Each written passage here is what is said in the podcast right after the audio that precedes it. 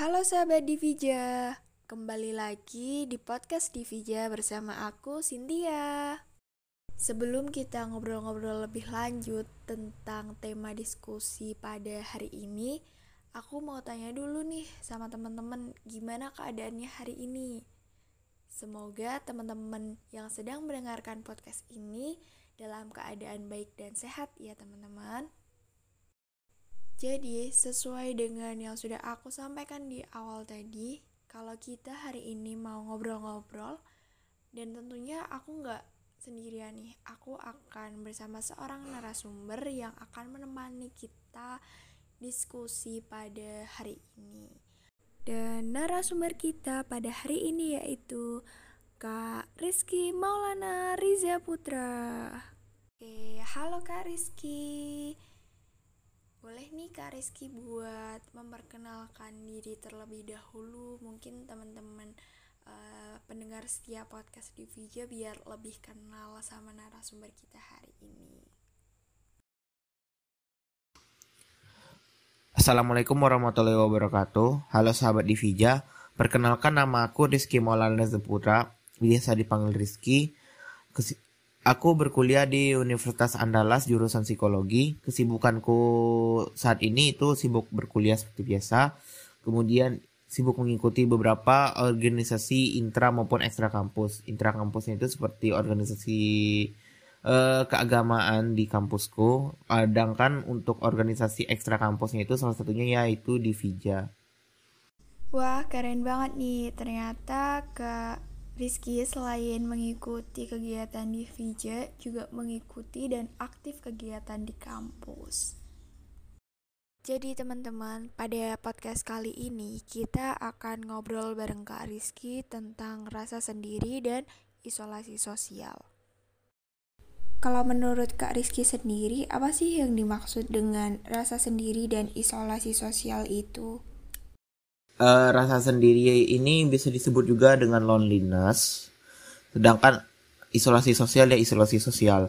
Rasa sendiri ini nih kalau kita definisi ini itu tuh merupakan perasaan kesepian atau kekurangan dalam hubungan sosial gitu bukan hanya secara fisik sendirian gitu. Kan kadang kalau orang mikir kan kalau loneliness tuh emang secara fisik dia tuh sendiri ya gitu. Maksudnya kayak dia tuh sedang tidak berinteraksi dengan siapa-siapa alias sendiri. Nah itu dapat apa? Rasa sendiri gitu. Sedangkan rasa sendiri itu tuh lebih dalam daripada itu. Tidak hanya sendiri secara harfiah namun juga secara uh, psikologis merasa sendiri. Teman-teman pasti pernah kan merasa sendiri di tengah keramaian. Misalnya kan kayak kita lagi ngumpul nih di lingkungan uh, keluarga atau di lingkungan apa komunitas lah misalnya gitu. Cuman teman-teman kan bakal ngerasa kayak ih kok aku kayaknya out group banget ya kayak nggak masuk dalam obrolan mereka gitu. Aku kayak ngerasa sendiri nih. Nah, itu rasa sendiri juga bisa berada di situ. Jadi, perasaan sendiri ini tidak hanya secara harfiah memang ketika kita berada di kondisi sendiri, namun juga bisa berarti ketika kita berada di kondisi ramai namun kita merasa tidak um, tidak menyatu lah gitu dengan kelompok sosial kita gitu dan hubungan sosialnya tuh kayak ngerasa tidak klop aja gitu. Terus untuk isolasi sosial ini nih merujuk pada kurangnya interaksi sosial atau keterbatasan dalam koneksi dengan seseorang. Ya itu bener. Kalau yang aku pahami isolasi sosial ini benar-benar ketika kita menarik diri dari lingkungan sosial kita. Jadi kayak kurangnya interaksi sosial karena kita yang menarik diri gitu. Jadi kayak udahlah kita menarik diri dari interaksi sosial itu juga dapat menyebabkan keterbatasan keterbatasan dari segi koneksi dengan orang-orang di sekitar kita karena kita yang menarik diri dari awal gitu. Lalu kalau penyebab dari rasa sendiri itu karena apa ya kak? Penyebabnya itu ada macam-macam teman-teman gitu. Uh, penyebab dari uh, loneliness sama isolasi sosial ini ada beberapa penyebab itu. Kalau menurut aku itu yang pertama itu pemisahan geografis atau mobilitas sosialnya tuh tinggi gitu. Jadi ketika misalnya kita dipisahin nih, misalnya kan kita sering nih pindah-pindah tempat nih gitu kan. Misalnya ya beberapa ada beberapa teman-temanku yang ku kenal itu mereka sering pindah-pindah lokasi tempat tinggal gitu atau sering pindah-pindah lokasi kuliah nggak bukan kuliah sih lebih ke sekolah gitu Nah, karena mereka sering berpindah-pindah lokasi geografis atau tempat kuliah, mereka terutama berusaha tentu akan apa ya berusaha untuk menyesuaikan diri lagi dengan lingkungan sosial yang baru. Nah, ketika dia menyesuaikan diri dengan lingkungan yang baru, kerap kali dia menemukan lingkungan sosial yang tidak menerima dia apa adanya. Nah, ketika itu dia tuh kerap merasa sendiri di tengah keramaian kelasnya gitu. Seperti teman-teman kelasnya sedang berusaha ngobrol, namun dia ngerasa kayak sendiri gitu, seperti kayak merasa tidak ada lah di dalam lingkungan itu gitu. Terus kehilangan hubungan atau kematian orang terdekat. Nah, ini juga bisa menimbulkan uh, rasa sendiri dan isolasi sosial. Nah, ini sepertinya udah jelas banget ya teman-teman ya. Ketika kita kehilangan hubungan atau ada kematian dari orang-orang terdekat kita, itu kita bakal kehilangan satu orang yang mengisi yang memiliki peran yang mengisi dalam kehidupan kita gitu misalnya. Misalnya aja nih uh, teman kita gitu kan. Biasanya dia tuh adalah orang-orang yang mengisi ke kita mengisi ke kekosongan dalam hidup kita misalnya. Atau yang menghibur kita ketika merasa sedih gitu ketika orang tersebut hilang atau lost contact atau mengalami ya worst case-nya meninggal itu dapat menyebabkan kekosongan dari hubungan-hubungan itu tadi. Jadi ada se seperti ruang kosong yang tercipta ketika orang tersebut nggak ada dalam hidup kita gitu. Terus yang ketiga itu kalau menurutku tuh kurangnya koneksi interpersonal ya. Ini karena kita kurangnya menjalin koneksi dengan orang gitu kan. Otomatis kayak pertemanan kita ya itu-itu aja gitu. Karena pertemanan kita yang itu-itu aja dan kurang gitu. Jadi kayak kita ketika teman-teman kita yang biasa kita ajak interaksi itu nggak ada, nah kita akan merasa sendiri gitu. Wah ternyata penyebab dari kita merasa sendiri itu nggak hanya dari dalam diri kita sendiri ya kak. Ternyata juga ada penyebab dari luar diri kita atau penyebab ekstern eksternalnya gitu. Nah dari penyebab penyebab tersebut apakah ada dampak yang bisa kita rasakan ketika kita mengalami rasa sendiri gitu kak? Oke berbicara tentang dampak dari rasa sendiri atau loneliness ini nih dampak psikologis lah yang kita bahas ini ada beberapa sih teman-teman kalau menurutku dampak yang pertama itu tuh adanya penurunan motivasi dan energi. Nah, ketika kita kalau menurutku ya ketika kita merasa sendiri itu biasanya yang kita memiliki motivasi untuk melakukan sesuatu dan energi kita terisi nih ketika kita bersama dengan orang-orang yang uh, dapat mengisi kekosongan dan dari diri kita gitu. Nah, ketika orang-orang tersebut nggak ada atau ketika kita sendirian nih rasa apa merasa lonely nih ketika mereka nggak ada di sekitar kita otomatis motivasi kita melakukan satu perbuatan atau tindakan itu tuh juga bakal menurun energi kita yang biasanya tuh kayak tinggi dan banyak gitu kan. Ketika kita tidak ada merasa sendiri hal itulah yang akan membuat energi kita melakukan sesuatu hal itu jadi berkurang gitu terus motivasi kita dalam melakukan hal-hal tertentu juga menjadi tidak sebaik ketika kita sedang tidak merasa loneliness. Lalu yang kedua, gangguan mental seperti depresi dan kecemasan resikonya itu akan meningkat. Nah, ketika kita merasa sendiri teman-teman, ketika kita merasa sendirian, itu biasanya kan kita kalau ada teman atau ada kerabat itu kita kan bisa cerita sama mereka, bisa berbagi keluh kesah lah. Minimal ketika kita cerita kalaupun mereka nggak bisa ngasih saran gitu kan mereka bakal nemenin kita atau dengerin kita cerita gitu.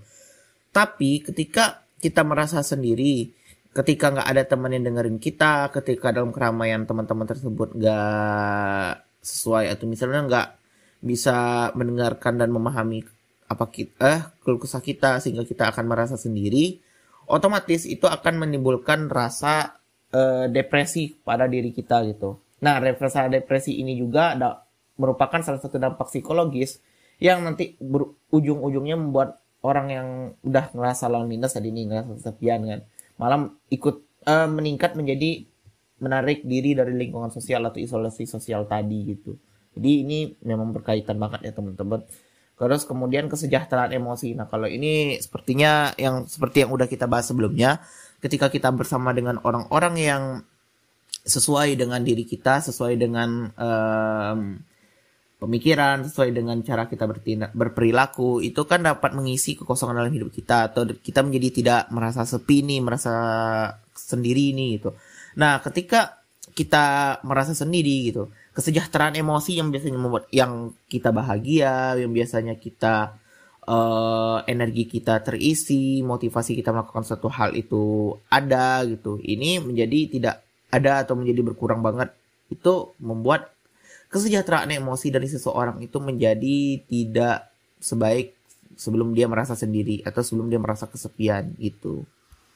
Kata dampak psikologis dari seseorang yang mengalami rasa sendirian itu juga enggak hanya satu ya kak, ada beberapa gitu.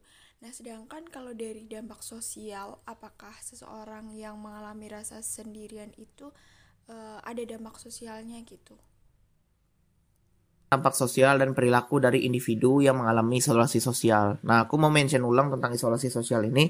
Isolasi sosial ini adalah tindakan menarik diri dari lingkungan sosial di mana individu tersebut berada.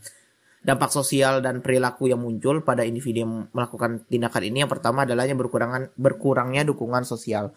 Ketika individu menarik diri dari lingkungan sosial, otomatis dia akan menarik diri dari segala macam bentuk interaksi sosial yang ada di sekitarnya. Ketika ia melakukan tindakan tersebut, otomatis dia akan mengalami pengurangan dukungan sosial dari masyarakat atau dari lingkungan sosial di sekitarnya karena dia menarik diri dari lingkungan di mana ia berada. Kemudian yang kedua adalah penurunan keterlibatan sosial dan partisipasi dalam kegiatan kelompok. Nah, ini jelas ya teman-teman, karena orang yang melakukan isolasi sosial otomatis dia menarik diri dari segala macam tindakan sosial yang ada di lingkungan tersebut, termasuk kegiatan berpartisipasi dalam kegiatan kelompok. Nah, karena dia udah menarik diri nih dari lingkungan sosial, otomatis dia jadi jarang terlibat dengan berbagai kegiatan sosial yang ada di sekitarnya gitu. Dia jarang berpartisipasi dalam kegiatan sosial dari lingkungannya, akhirnya keterlibatan sosial dia karena udah menarik diri jadi berkurang juga kan keterlibatan sosialnya. Jadi itu salah satu dampaknya salah, salah satu dampaknya lagi. Kemudian dampaknya yang ketiga itu adalah risiko meningkatnya perilaku merugikan diri sendiri perilaku merugikan dirinya sendiri ini salah satunya seperti yang udah kita bahas sebelum-sebelumnya itu menarik diri dari lingkungan. Itu sebenarnya merugikan bagi kita juga kan.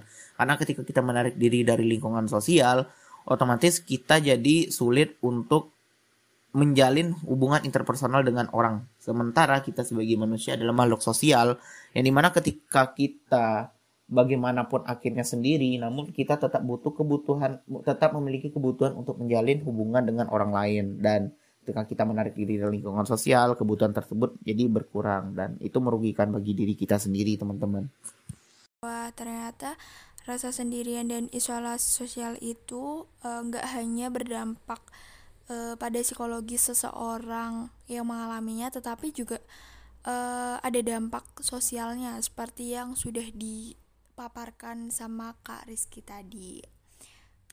Kalau dari Kak Rizky sendiri nih Kak, uh, apakah Kak Rizky pernah mengalami uh, rasa sendirian dan isolasi sosial? Berbicara masalah pengalaman, pengalaman aku atas rasa kesendirian ini kalau nggak salah aku ketika masa-masanya SMA ya. Jadi kan itu kayak tugas kelompok, ada diskusi kelompok gitulah waktu SMA kan.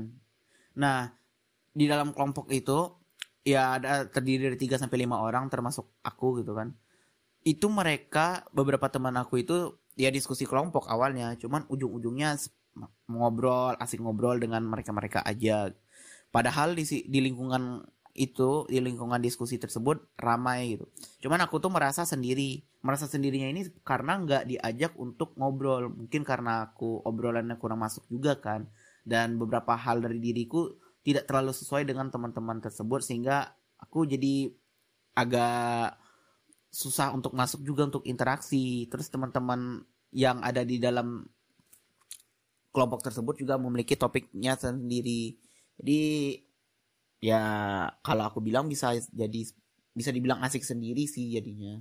Karena mereka punya topik aku pun juga punya topik yang dibahas dalam otakku sendiri. Karena memang mereka ngobrol jadi aku ngobrolnya ya dengan ya dengan teman-teman aku cuman melalui chat gitu atau bagaimana gitu. seperti itu sih Dari pengalaman yang Kak Rizky pernah alami itu, kalau boleh tahu gimana sih caranya Kak Rizky buat menghadapi rasa sendirian pada saat itu? Uh, mungkin dari Kak Rizky ada sedikit tips untuk kita semua gimana sih cara menghadapi dan melewati rasa sendirian yang sedang kita alami gitu, yang sedang dialami. Kalau dari aku tips-tips yang mungkin bisa teman-teman terapin untuk meng apa ya untuk mengatasi perasaan sendiri ini ya mungkin mencari kegiatan sosial yang teman-teman minatin sih. Misalnya teman-teman minat apa nih misalnya. Misalnya teman-teman minat membaca. Akhirnya teman-teman lihat nih gitu kan kayak kegiatan sosial apa dan komunitas apa yang sesuai dengan minat teman-teman. Biasanya ketika kita memiliki kesamaan minat dalam satu kelompok sosial itu kita bakal memiliki kecenderungan untuk uh, berinteraksi jadi lebih besar gitu. Maksudnya interaksi yang benar-benar intens gitu ya. Yang benar-benar mengisi kekosongan yang ada dalam diri teman-teman. Ketika kekosongan tersebut terisi oleh teman-teman baru yang memiliki hobi sama, memiliki visi sama. Nah, itu perasaan sendiri yang ada di dalam diri teman-teman bakal berkurang perlahan-lahan gitu. Kemudian membangun dan memelihara hubungan sosial. Nah, setelah teman-teman mencari ini tadi ada kegiatan sosial, ada kayak kegiatan apa komunitas-komunitas yang mungkin teman-teman minati dan teman-teman udah bergabung ke dalam komunitas tersebut, berusahalah untuk membangun dan tetap memelihara hubungan sosial dengan teman-teman dari kelompok tersebut. Karena memang membangun dan memelihara itu memang tidak semudah ketika mencari, namun bisa kita usahain gitu gimana cara memelihara dan membangunnya gitu mungkin ya bisa teman-teman ini kalau ajak ketika hari minggu atau ketika lagi luang tugas-tugasnya nih teman-teman bisa ngajak eh, kumpul bareng atau kayak kegiatan sekedar ngopi bareng atau kayak kegiatan ngobrol curcol terserah lah gitu. Kayak adegan yang bisa mendukung hubungan sosial tersebut menjadi lebih baik gitu Kemudian yang ketiga, mencari dukungan dari profesional jika diperlukan. Nah, ketika teman-teman udah melakukan beberapa tips-tips sebelumnya, namun teman-teman masih merasa sendiri atau ngerasa hal-hal ada hal-hal lain yang bikin teman-teman merasa nggak nyaman, teman-teman boleh kok mencari dukungan dari profesional seperti psikolog atau konselor profesional yang dapat membantu teman-teman menemukan solusi ini dari masalah yang sedang teman-teman hadapin mencari psikolog tersebut bukan artinya kita nggak waras, bukan teman-teman. Kadang kita memang butuh solusi dari orang yang lebih profesional dalam menghadapi suatu masalah. Hal itu memang diperluin agar kita bisa memiliki uh, apa ya, memiliki insight atau pengetahuan yang lebih pas, yang lebih baik soal hal yang sedang kita hadapi ke depannya. Bukan katanya, katanya. Kan biasanya kan kita mendapatkan informasi itu katanya, katanya, kata si A gini, kata si B gini. Padahal mungkin informasi dari si A dan si B tersebut karena mereka bukan ahli di bidangnya, boleh jadi informasi tersebut tidak terlalu berguna dan tidak bisa terlalu diaplikasikan pada diri kita gitu. Ya sehingga hal tersebut terkadang membuat kita salah mengambil tindakan gitu. Jadi berkonsultasi dengan ahli dan profesional itu memang diperlukan ketika beberapa tips yang sudah kita lakuin itu tidak bekerja dengan baik. Kemudian yang kelanjutnya itu adalah menjaga keseimbangan antara waktu sendiri dan interaksi sosial. Terkadang kita tidak bisa selalu mengguna ya memang kita membahas dari awal tadi masalah sendiri, kesendirian. Cuman kita tuh juga harus bisa membagi waktu antara bersama orang-orang dengan waktu dengan diri kita sendiri. Terkadang pada beberapa orang kita sulit ya pada beberapa orang yang aku lihat di sekitarku, termasuk diriku sendiri, terkadang kita sulit untuk menjaga keseimbangan antara waktu dengan diri kita sendiri atau berinteraksi dengan orang lain. Seringkali kita menghabiskan waktu untuk berinteraksi dengan diri dengan lingkungan sosial sampai kita lupa untuk meluangkan waktu untuk diri kita sendiri. Meluangkan waktu untuk diri kita sendiri itu ya seperti melakukan tindak beberapa kegiatan-kegiatan yang kita senangin seperti nonton film atau membaca buku. Nah, terkadang karena kita keseringan mengorbankan waktu sendiri kita untuk lingkungan sosial, kita jadi kekurangan waktu untuk menghabiskan waktu-waktu yang harusnya bisa kita lakuin sendiri, waktu-waktu yang bisa kita lakuin untuk melakukan kegiatan yang kita suka. Nah, itu biasanya yang sering terjadi ketika kita tidak membagi antara waktu sendiri dan waktu berinteraksi sosial. Itu. Wah, terima kasih banyak buat tipsnya, Kak. Dan buat teman-teman yang sedang mengalami rasa sendirian, boleh banget nih buat mencoba tips yang diberikan oleh Kak Rizky. Siapa tahu berhasil nih, teman-teman. Oh ya, tidak terasa kita sudah berada di akhir acara dan terima kasih banyak buat Kak Rizky yang sudah bersedia untuk ngobrol-ngobrol bareng di uh, podcast Divija ini. Uh, buat teman-teman yang masih ada pertanyaan, boleh banget menulis pertanyaannya di uh, feeds yang tentang podcast dan nantinya akan dijawab oleh Kak Rizky. Sampai jumpa, sampai bertemu di podcast selanjutnya.